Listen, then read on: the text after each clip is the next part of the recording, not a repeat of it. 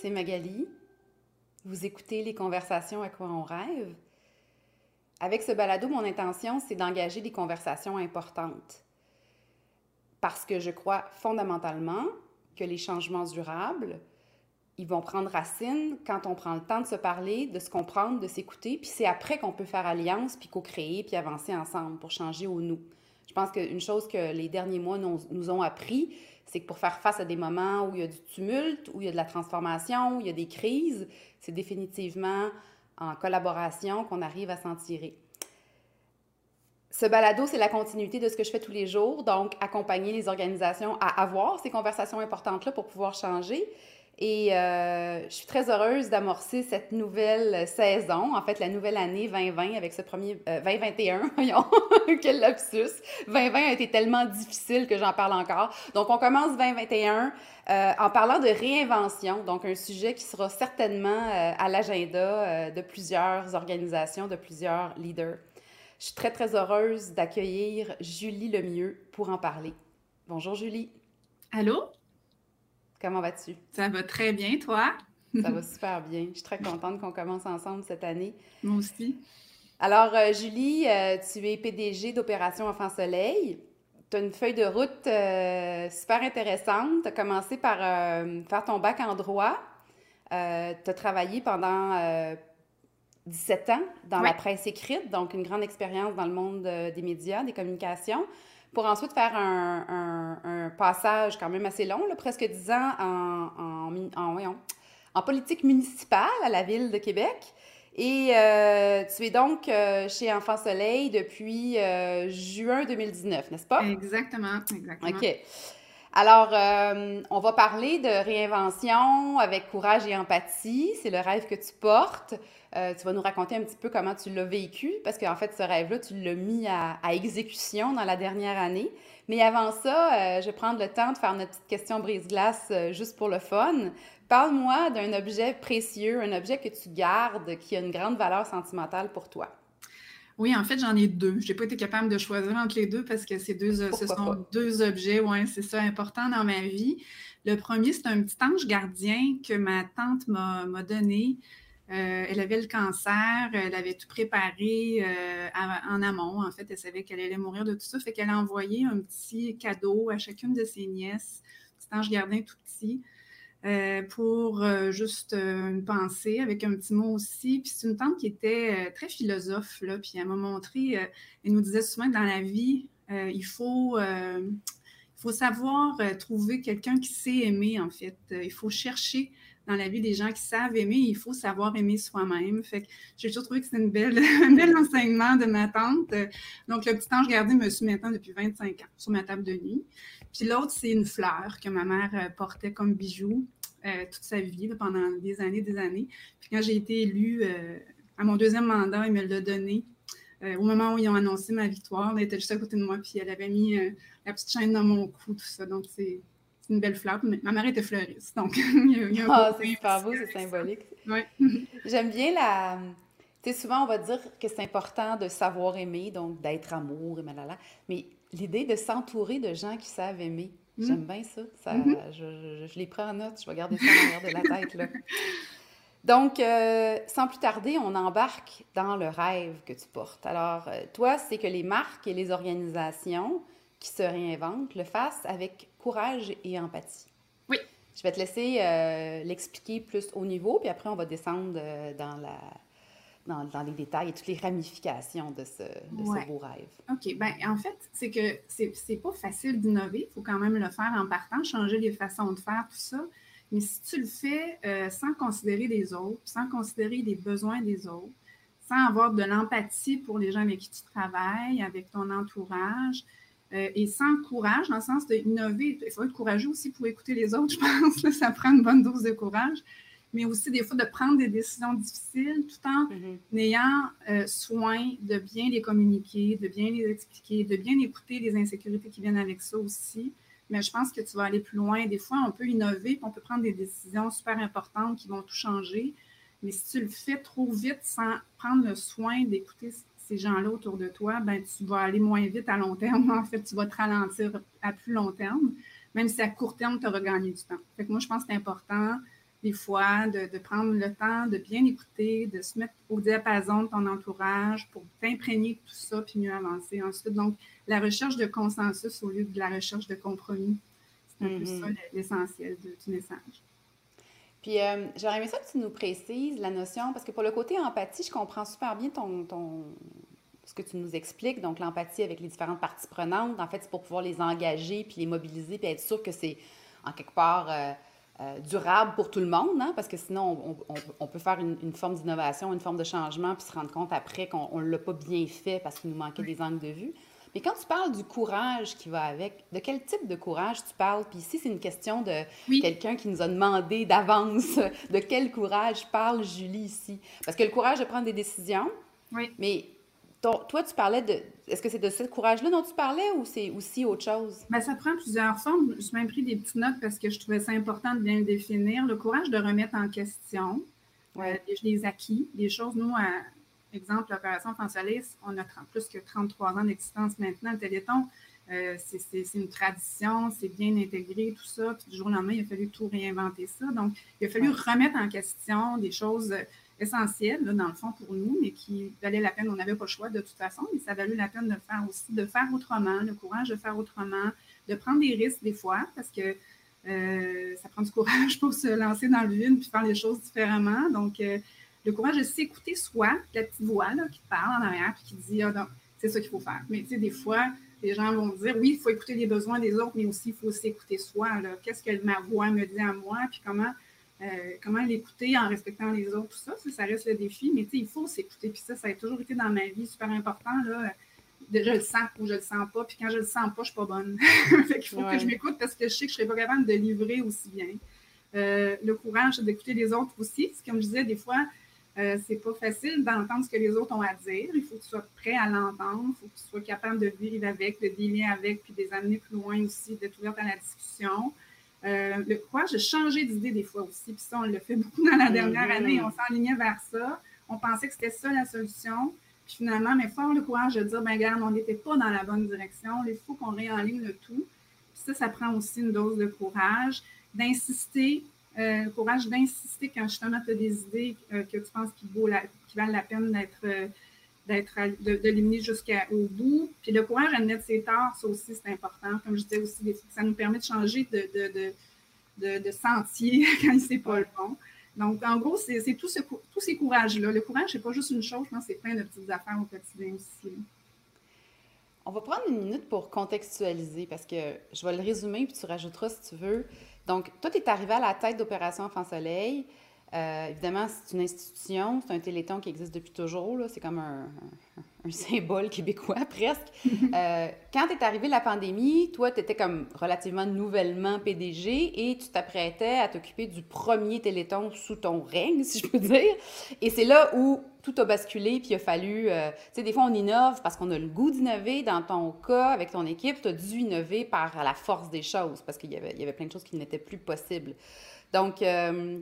Parle-moi de comment, euh, euh, comment tu as fait, toi, ou en fait, ça s'est passé comment pour toi, cette innovation-là avec courage et empathie? Qu'est-ce que tu as fait de particulier pour pouvoir dire aujourd'hui, je, je crois l'avoir fait avec courage, je crois l'avoir fait avec empathie? C'est quoi qui a fait la différence pour toi? Ben, en fait, je me suis battue pour tenir le téléthon quand même, ce qui était quand c'était pas première étape. Première étape, c'était euh, quand tout est arrêté en mars, là, nous, toutes nos activités de financement ont pris le bord. Là, ça a été euh, la plupart, en tout cas, là, euh, sauf dans les grandes entreprises qui restaient ouvertes, mais toutes les activités, les petites activités en particulier dans, partout au Québec, les événements, tout ça, c'était fini les rassemblements, puis on s'est basé sur, le, sur les rassemblements, notre action. Fait que, on était un petit peu en danger le Téléthon, ben, il a fallu se battre pour le tenir parce que c'était pas si clair que ça à 10 semaines à peu près là, du Téléthon. De, que, de comment la situation allait être au mois de, juin. Donc, euh, autant avec le, télédiffuseur qu'avec les partenaires. Bon, est-ce que c'est une bonne chose de tenir un téléthon pour les enfants malades en pleine pandémie où les enfants sont moins touchés, en fait, puis c'est plus les personnes âgées qui, qui mouraient, puis qui, bon, donc, euh, c'était pas dans l'air du temps, euh, les enfants malades, là, puis malheureusement, parce que, tu sais, il fallait convaincre aussi dans, dans, les communications, dans la façon d'aborder, il fallait convaincre les gens que c'était la bonne chose à faire. Fait que ça, ça a été, euh, beaucoup de, persuasion. Puis euh, je l'ai fait, ça, ça, a insécurisé aussi les gens de le faire différemment parce qu'il a fallu tout préenregistrer, il a fallu tout faire en amont. Euh, c'est la première fois que le Téléthon n'était pas live depuis les tout débuts. Donc, euh, ça, c'était comme nouveau, nouveau. Là. le Téléthon, c'est une mm. machine qui est super rodée. Moi, j'arrivais dans un gros bateau là, qui s'en allait à destination. Puis, euh, oui, je pouvais innover, mais je veux dire, il y avait quand même des acquis. Fallait... Là, tout d'un coup, c'était le contraire. Là, je veux dire, il fallait tout faire différemment. Avec, avec pas tant de temps et peu, pour peu. préparer non plus. Hein. Exact. On était déjà... semaines, là. Non, puis on était déjà avancé sur le, le téléphone. Ben oui, évidemment. C'est ça. Donc, euh, c'était, il a fallu que je sois rassurante. Puis, tu sais, justement, j'arrivais, ça faisait pas si longtemps. Il me connaissait un peu, mais quand même, c'était un acte de foi. Mais j'ai beaucoup communiqué. Puis, je pense que ça a été ça euh, qui a fait que l'équipe m'a suivi là-dedans aussi. À chaque jour, j'envoyais un courriel de depuis, depuis mi-mars jusqu'à jusqu'à jusqu'au après le Téléthon, chaque jour, je communiquais avec les employés. On a fait beaucoup de, de rencontres aussi à, grand groupe le par Teams. On était bien, euh, heureusement, bien équipés en termes de télétravail dès le début, fait que ça a été ça moins casse-tête que d'autres entreprises. Mm-hmm. Mais communication, euh, comité de gestion qui était assez, ben, en fait, plusieurs membres du comité de gestion sont là depuis longtemps, sauf que moi, j'étais nouvelle. Bon, puis la cohésion était pas si évidente que ça. Fait qu'il a fallu aussi beaucoup euh, travailler sur le travail d'équipe. Puis c'est là mhm. que je pense que ma force de consensus a fait la différence parce que moi, je travaille comme ça. je ne suis pas une fille qui va imposer mes décisions. Je veux que ça se passe dans le bonheur et l'harmonie, quasiment, même si on souffre pour y arriver. Là. Mhm. Je veux qu'après ça, une fois que la décision est prise, tout le monde est à l'aise avec ça parce que chacun va pouvoir pu exprimer son point de vue, puis va pouvoir euh, dire, ben oui, mais tel enjeu, tout ça. Puis ça, je pense que ça a permis la cohésion de l'équipe. On s'est fait, on s'est créé une solidité incroyable comme équipe de gestion à travers toute cette crise-là, puis comme équipe d'opération Enfant Soleil aussi, parce que je pense que tout le monde était à l'écoute de tout le monde, puis qu'on a réussi à avoir des consensus sur les orientations à prendre. Fait que ça a été des décisions courageuses, mais euh, je, dirais, avec l'humain au cœur, au cœur aussi de ces décisions-là. ce que j'entends dans ce que tu dis, c'est que vraiment une de tes clés, ça a été de multiplier la communication, puis pas juste de toi vers eux, mais de créer des, espaces où il y avait de la conversation, des forums pour que les gens puissent s'exprimer. Je crois comprendre entre les lignes que ta première étape, ça a été de les rallier à l'idée de le faire, puis qu'après ça, vous êtes mis en marche pour le réaliser, puis là, évidemment, il y avait tous les ajustements. Euh, est-ce que tu penses qu'en tant que, vu que tu étais, étais, nouvellement arrivé comme PDG, ou je ne sais pas si c'était ta première crise, là, mais bon, euh, moi, je pense que je pourrais argumenter que c'est un avantage ou argumenter que c'est un inconvénient. Toi, au final, tu penses que c'est un avantage ou un inconvénient d'avoir à mener ce bateau-là en étant relativement nouvelle? Je pense que ça un avantage. Un avantage? Oui, oui, parce que justement, moi, je ne l'avais pas vécu le Téléthon. Fait que, tu sais, j'avais pas, euh, pas de préjugés, de, tu sais, de, de j'avais pas une idée précise de ce que ça mm. devait être tant que ça. Tu sais, j'allais le découvrir, puis j'allais le mm-hmm. découvrir avec eux, puis qu'ils allaient me montrer un peu comment faire les choses. Puis moi, j'allais mettre mon grain de sel aussi, mais il y avait des décisions, il y avait des, des, choses, en fait, qui étaient remises en question depuis quelques années dans la mouture, tout ça. Mais la, c'est comme tu disais, c'est une tradition, puis il faut faire attention hein, pour ne pas tout changer en même temps. C'est dur de, de, toucher à quelque chose qui est tradition. C'est un monstre, un peu le téléthon, c'est ça. Là. Fait que, le défi, c'était ça. Euh, puis, je comprends pourquoi, dans le passé, ça n'a pas toujours été facile non plus de changer les choses. Mais là, étant donné qu'on n'avait pas le choix, ben, moi, ça m'a permis aussi, effectivement, de, vraiment tout remettre en question avec eux, avec eux ensemble, puis d'essayer de, garder ce qu'on pouvait garder, puis de ne pas pouvoir, tu sais, ce qu'on ne pouvait pas garder, mais on l'a mis de côté. Mais c'était, ça a été, moi, je pense, un avantage pour moi, là, de, puis le regard nouveau aussi. Puis oui, des crises, j'en ai vécu, mais plus en politique. Là, c'est une autre sorte de crise, mais quand mm-hmm. même, ça m'a formé le caractère. Je pense que le, fait de ne pas paniquer, tu sais, j'ai jamais paniqué. Euh, puis ça, c'est important aussi de montrer que tu es en contrôle malgré tout. Là, puis on va y arriver ensemble, puis on le fait en équipe, puis on est en même bateau, justement. Puis euh, ça, euh, ça, je pense que ça, ça a aidé aussi à la cohésion, puis à, à, rassurer tout le monde. Là.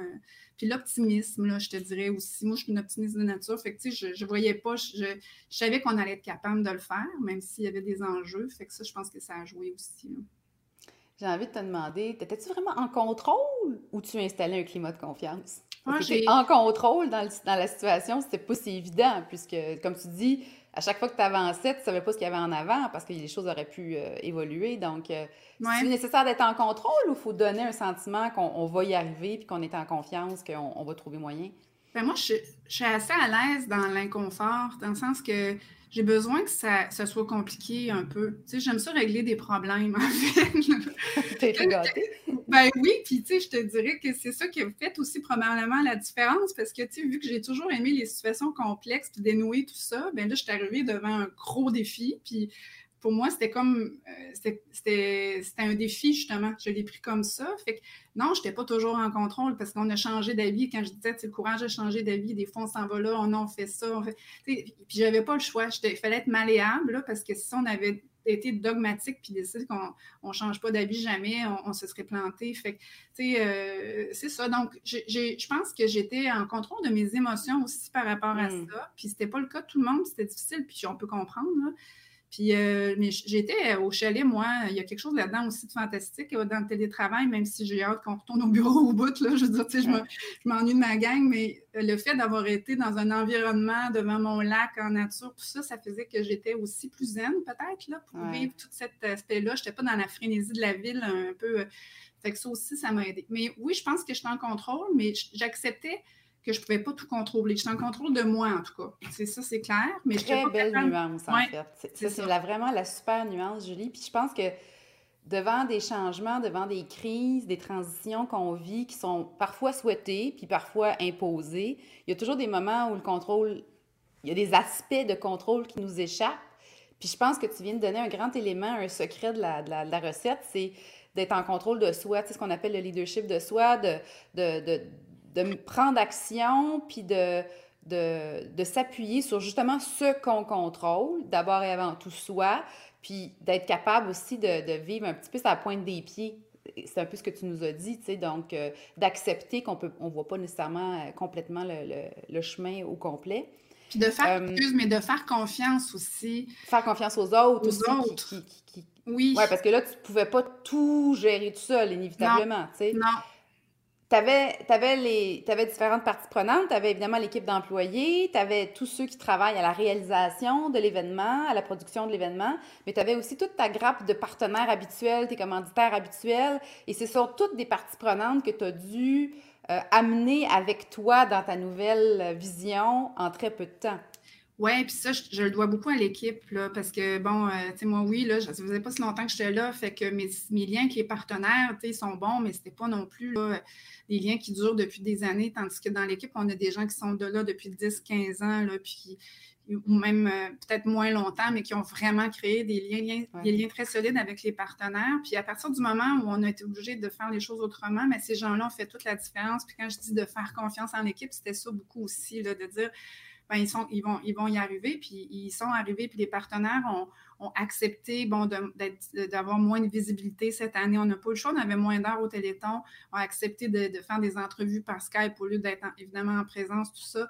Euh, ont accepté tout ça, de faire des concessions malgré toutes les heures qu'ils avaient investies dans la cause parce que, bon, ben, ils croient à la cause, premièrement. Là, ça, c'est clair qu'on a mm. des partenaires tellement dédiés. Puis en même temps, ben, il y avait confiance en l'équipe. Fait que ça, euh, mon équipe, là, franchement, moi, j'ai découvert aussi à travers cette euh, épreuve-là je suis tombée, j'ai eu un coup de foudre pour Opération Enfant Soleil quand je suis arrivée, mais j'ai euh, ce coup de foudre-là, il, s'est transformé en amour véritable, un amour profond. Là. Des fois, je dis ça dans un couple, ça dure quelques mois ou quelques années, mais mm-hmm. après, moi, ça, ça a grandi, là. ça a grandi, puis ça devient, c'est une équipe incroyable. Puis on ça s'est révélé à travers tout ça, c'est ça qui était beau aussi comme histoire. Donc, euh, ce que tu dis là, c'est que devant une, une, une épreuve comme ça, euh, ça peut euh, donner du gaz aussi à une équipe. Hein. Ça peut créer un effet de mobilisation qui est impressionnant. Puis c'est ce que je sens qui s'est passé chez vous. Comment on fait après? Parce que c'est un gros coup d'effort à donner.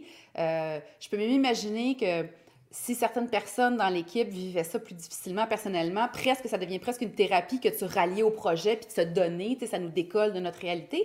Mais quand après, tu as fait un gros effort comme ça, puis que là, on se retrouve en janvier 2021, puis mm. on sait toujours pas qu'est-ce qu'il y a en avant de nous, euh, c'est quoi le défi rendu là?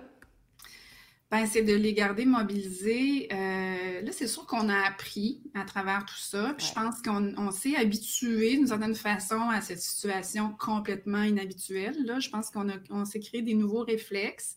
Je sens quand même qu'effectivement, on s'enligne vers un téléthon qui va être encore différent, mais mais ça reste que je pense que tout le monde a pris goût à, ce défi-là aussi, de le réinventer une deuxième fois, parce que là, il va être encore différent de la dernière fois, puis différent de tout ce qui se faisait depuis 30 ans avant aussi. On a, puis là, tu vas capitaliser sur les efforts de l'année passée. Là. Exactement. Là, là, tout ce que vous avez créé de confiance en vos capacités de vous revirer de bord, d'être audacieux, tout ça, là, c'est comme de l'argent dans la banque pour être capable de le faire encore mieux cette année, là, j'imagine. Oui, puis euh, l'insécurité est moins grande parce qu'on l'a fait. on a fait un des meilleurs télétons des dix dernières années, là, quand même. Merci de le mentionner, parce qu'en plus, vous avez ramassé énormément d'argent, un mm. énorme succès. Fait que mm. ça, c'est la grosse tape dans le dos, j'imagine, pour l'ensemble des personnes qui travaillent là, ah, ça a été, un... partenaires. Là un moment magique, là. Tu sais, je veux dire, on ne s'attendait pas à ça. C'est quoi le chiffre, Julie? Veux-tu nous le dire? 2,85. 2, 850 000 qu'on a amassé. Puis habituellement, c'était quoi la moyenne? Ben, l'année d'avant, c'était 2,4. Euh, bon, tu sais, il y avait eu... La moyenne était autour d'à peu près ça, là. Il y a eu Mais des dépasser de 400-500 000 en temps de pandémie, c'est quand même énorme. On ne s'attendait pas à ça. C'est surtout ça. C'est qu'on s'était mis des attentes assez basses, pour être honnête, disait, tu sais, les gens, il y en a plusieurs qui ont perdu leur emploi, sécurité financière, tout ça, mais finalement, les gens ont été vraiment au rendez-vous d'une grande. Les Québécois sont généreux finalement quand tu, quand tu les interpelles, tu leur expliques pourquoi on a besoin d'eux. Là, ils ont été vraiment au rendez-vous, mais on a travaillé fort pour en arriver à ça. Fait que, tu sais, ça a marché. Fait que là, on sait qu'on est, on est encore capable. Le, défi, c'est de reproduire le miracle. Puis là, c'est sûr que c'est une année un peu différente, l'essoufflement qui est là aussi, tout ça. Fait qu'on verra, mais euh, je pense qu'on va être capable. Puis, tu sais, le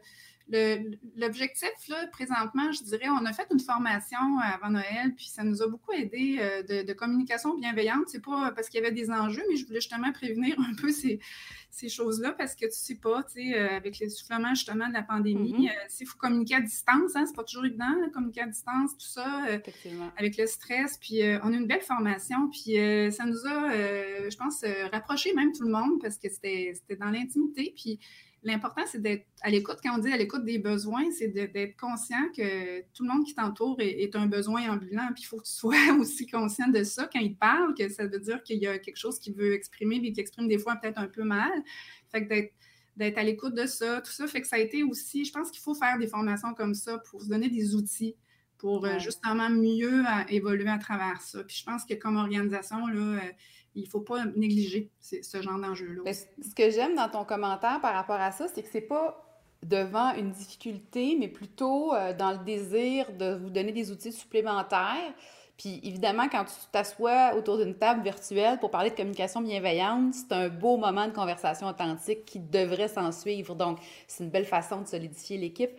Euh, je, veux juste faire un récapitulatif à date, là, ce que je retiens comme euh, mettons, si on avait à faire les conseils, les conseils de Julie pour se réinventer avec empathie et courage, c'est vraiment de toi, en tant que leader de l'affaire, d'être en mode communication régulièrement, authentiquement avec l'ensemble des parties prenantes. Deuxième chose, créer des moments pour que eux puissent s'exprimer puis que vous puissiez converser pour arriver à des consensus et non des compromis. Mm. Y a-t-il autre chose que tu, avec le recul, que tu vois que tu as fait ou que tu as fait plus qui a fait la différence? Bien, accepter le seuil de tolérance aussi des autres, parce qu'on n'a pas tous la même tolérance face euh, justement aux, problèmes compliqués là, à résoudre, puis à l'insécurité. Il y avait beaucoup de. Mais ça veut dire quoi, ça, Julie, accepter le seuil de tolérance? Bien, en fait, c'est. Ben moi, ce que j'ai fait beaucoup quand j'ai senti qu'autour de moi, il y avait des gens qui étaient plus en détresse, c'est de justement les écouter puis de leur permettre de ventiler tout ça essayer de leur insuffler euh, de mon optimisme aussi, mais sans que ce soit, euh, il ne faut pas être imbécile heureux non plus, ça ne va pas si bien que ça, on est conscient de ça, mais les amener à, se sentir en sécurité, de les traduire en mots, de traduire leur insécurité en, mots, puis de juste des fois d'en parler, ça fait toute, euh, toute, la différence aussi. Fait que moi ou d'autres, des fois. Ben, être là pour les autres, en fait. Oui, tu dis. C'est ça. Puis c'est se rendre disponible pour les individus bien en dehors du projet puis de la cause, d'après ce que tu racontes là. là. Oui, ben tu sais, le, leadership, là, souvent, pendant longtemps, ça a été vu, euh, tu sais, le point sur la table, puis c'est là qu'on s'en va. Puis, euh, tu sais, moi, je suis pas comme ça. Je, je, vois, je vois, comme je disais, j'essaie d'avoir des consensus. mais aussi, euh, j'essaie de, penser à l'humain, puis je pense que ça a fait une différence aussi, là. J'ai communiqué ça, je pense, à l'équipe, puis l'équipe l'a fait aussi. Puis c'est naturel, je vous dirais qu'on n'est pas dans une, organisation, euh, je veux dire, on, on, s'occupe des enfants malades, là, c'est tout des gens... C'est proche de vos valeurs de prendre soin, là. C'est exactement, on amasse des fonds pour les, les enfants malades, puis tout le monde a le cœur sur la main dans cette équipe-là, fait que c'est normal de les prendre comme ça aussi. Mais si j'étais arrivée avec une autre attitude, je pense, intransigeante ou ben là, je n'étais pas capable de vivre ça, ben bon, il y en a qui sont un peu comme ça, ben je pense que ça n'aurait pas fonctionné. Fait c'est d'accepter qu'il y en a qui sont peut-être moins tolérants, puis de, leur dire, ben si ça ne va pas, regarde, tu peux prendre une pause aussi, on va s'organiser autrement, mais parce que psychologiquement, pour certains, c'était, c'était pas si facile. Mais tout le monde s'en est sorti, mais je, chantais que des fois, il y avait des, montagnes mm-hmm. russes un peu. Ouais. Puis, euh, j'imagine, Julie, là, tu n'es pas obligée de nous raconter les détails, mais il y a des moments où toi-même, tu avais des petites panne de, lumière ou que c'était plus dur à vivre ou un petit moment d'angoisse sur le futur ou je ne sais quoi. Fait que toi, quand tu vivais des moments un peu plus difficiles, à quoi t'as fait appel comme leader pour comme rester en action puis rester en avant de la parade? Parce que tu avais quand même juste... Là, je suis toujours dans l'idée que tu avais 10 semaines en avant de toi pour réinventer, là. Euh... Ouais, ben écoute, euh, à chaque matin, j'allais marcher. Ça, euh, on néglige ça, là, des fois trop dans la vie, mais euh, tu sais, j'allais marcher dans le bois, là. Fait avant de commencer? Avant de commencer ma journée. Fait que ça me rebranchait sur moi, ça me donnait mon énergie, ça me donnait un petit côté, là, ça, me plaçait dans une situation de, de, zénitude par rapport à tout ça. Fait que ça me permettait de placer aussi là, justement ce qui restait à faire, puis comment s'ennuyer, puis euh, fait que ça, euh, ça, ça m'a, ça m'a beaucoup aidé. Je te dirais, ça a été ma soupape là, euh, pendant, pendant toute cette pandémie-là. Puis j'essaie de continuer ça maintenant parce que ça fait un bien énorme. Euh, j'avais une responsable des RH qui était extraordinaire aussi, là, qui m'a beaucoup aidé à, à, ventiler ça. J'avais aussi ma soupape personnel, tu sais, de quand moi, ça allait, quand je n'étais pas Tu pouvais parler à quelqu'un, tu avais ton canal. Oui, oui, ça, c'était important pour moi. Puis j'avais un, comité exécutif, on a un gros CA euh, très, très compétent à l'opération France-Soleil, puis un comité exécutif euh, formé de, trois sages, là, je dirais. Puis chaque semaine, on se parlait le vendredi matin pendant une heure, même des fois deux. Puis ils m'ont beaucoup conseillé, beaucoup euh, aidé à justement bien ventiler, penser à tout ce qui pouvait survenir. Euh, je me suis sentie vraiment appuyée. Fait que ça aussi, si je n'avais pas eu ça, tu sais, quand tu es tout seul à mener la barre, puis tu sens pas que tu as un CA derrière toi ou tu as un comité exécutif qui est avec toi pour t'aider là-dedans, ben ça aurait été plus difficile aussi. J'avais un chambre super aussi qui était qui vivait des choses vraiment difficiles de son côté comme architecte, mais en même temps qui, qui était là beaucoup. Mais euh, fait que j'étais bien entourée. J'étais bien entourée, puis ça m'a permis de garder ma, ma solidité à travers ça. Vois-tu le lien avec ton ange gardien ici, là? Tu es entouré de gens qui savent aimer. tellement, c'est tellement ça, puis c'est ça dans l'organisation, dans ma vie privée, puis hey, c'est vrai, c'est un bon flash, c'est exactement ça. Merci, ma tante. fait que, ce que je retiens, là, ici, là, euh, qu'on arrive rapidement vers la fin, ma chère, ce, qui a été des clés, ça a été de la communication, l'échange, euh, de faire confiance. Évidemment, quand tu, te réinventes comme ça, dans un espace de temps rapide, euh, il faut, faut se revirer de bord vite. Et donc, on ne peut pas tout contrôler. Fait qu'il faut laisser aller des morceaux puis laisser les autres faire leurs choses. Euh, tu as parlé à plusieurs moments de, choses que moi je rapporte au leadership de soi. Tu sais, quand tu parles de ta marche du matin, quand tu parles de se contrôler soi-même, d'être en, maîtrise de ses émotions, puis d'accepter de, l'incertitude et tout ça. Moi, ce que ça me fait dire, c'est que c'est pas juste pour les gens qui sont en position de leadership, de gestion ou PDG, là, on gagne tous dans des moments comme ça. Euh, à, faire particulièrement à soi notre propre euh, notre hygiène de vie, peu importe c'est quoi notre réponse, mais qu'est-ce qui nous donne euh, une météo intérieure propice, disons. tu sais? Quand on est capable de travailler là-dessus, à, mon avis, c'est notre premier devoir avant même de commencer à vouloir faire des actions puis faire des livrables. Euh, mais si toi, tu avais euh, un mot de la fin, un conseil ou une piste ou une question, c'est ce que tu veux en fait. On parle de l'idée que toi, tu souhaites qu'il y en a d'autres qui soient dans, qui, qui vont s'apprêter ou qui sont déjà en réinvention puis qui s'assurent de rajouter la notion de courage, la notion d'empathie. Qu'est-ce que tu aurais comme phrase, conseil à donner aux gens? Une ben chose importante à retenir? Ben moi, en tout cas, je, trouve que ce qui est important, puis je reviens au mot besoin, euh, être à l'écoute de ses besoins. Ce que tu viens de dire, c'est être à l'écoute de ses besoins à, soi, être à l'écoute des besoins des autres aussi. Puis de se dire que oui, des fois, ça peut être plus long d'être à l'écoute des besoins des autres, mais finalement, tu vas gagner du temps sur le long terme parce que euh, si tu ne le fais pas, ça va tu vas finir par rentrer dans le mur d'une façon ou d'une autre puis euh, mm. tu vas le regretter de ne pas l'avoir fait en amont. Tu sais, les consensus, c'est beaucoup plus long. C'est beaucoup plus long à aller chercher un consensus. Mais une fois que c'est fait, là, il y, a comme une espèce de, sérénité qui se dégage de ça. On le vit encore. La semaine passée, on avait des décisions pas faciles à prendre, puis euh, on les a fait en équipe, puis euh, tout le monde a pu s'exprimer, mais finalement, à la, fin, même si ce n'était pas évident pour certains, ben, c'était comme OK, j'ai pu m'exprimer, je me rallie, mais ça a été plus long que si j'avais dit ben, c'est là qu'il faut qu'on ça qu'il faut qu'on fasse, tout ça. Fait que moi, mm. mon conseil, c'est être à l'écoute de soi, de ses besoins, être à l'écoute de ceux des autres, prendre le temps de bien euh, quand même les, analyser, puis, euh, puis c'est ça, se, faire confiance. Faire confiance en son instinct aussi à travers ça. Puis ce que j'entends dans ce que tu dis, là, c'est que quand on fait ce que tu viens de dire, il y a un gage, ça nous donne de la sérénité dans l'équipe, dans les gens qui sont impliqués, mais j'entends aussi que ça donne une synergie d'équipe qui te permet de vraiment te propulser. Fait que c'est vrai que souvent, on entend, puis je l'entends régulièrement, tu sais, prendre le temps dans le jason, on n'a pas le temps, on est pressé, c'est dans mais, mais on gagne du temps à prendre ce temps-là, à ce moment-là, puis ça nous, ça, ça fait comme une espèce de garantie, hein, une police d'assurance de durabilité, parce que sinon, on s'expose à des risques hein, quand on n'a pas pris le temps de, de faire le tour. Donc, euh, écoute, je suis, euh, je suis très, très contente de t'avoir parlé. Euh, je trouve que tu incarnes et puis tu nous parles d'un exemple très concret qui, pour moi, incarne ce que j'appelle le leadership moderne, hein, le leadership qui est le contraire du point sur la table, comme tu disais tantôt. Euh, merci d'avoir partagé avec nous. Alors, bien évidemment, si les gens ont le goût ou ça fait longtemps que vous n'êtes pas allé voir, on vous invite à aller voir le site d'Opération Enfant Soleil, de rester à l'affût de ce que vous allez faire puis comment vous allez vous réinventer pour, pour cette année. Et puis, euh, eh ben nous, euh, pour les conversations en courant, on va se retrouver dans deux semaines. Cette année, ça va se passer, la diffusion sera un mercredi sur deux. Et si vous voulez écouter les conversations passées, si vous vous ennuyez d'une semaine à l'autre, eh bien, vous n'avez qu'à aller sur balado.magalieco.com. Et euh, elles sont également disponibles en format audio sur Spotify, iTunes et Google.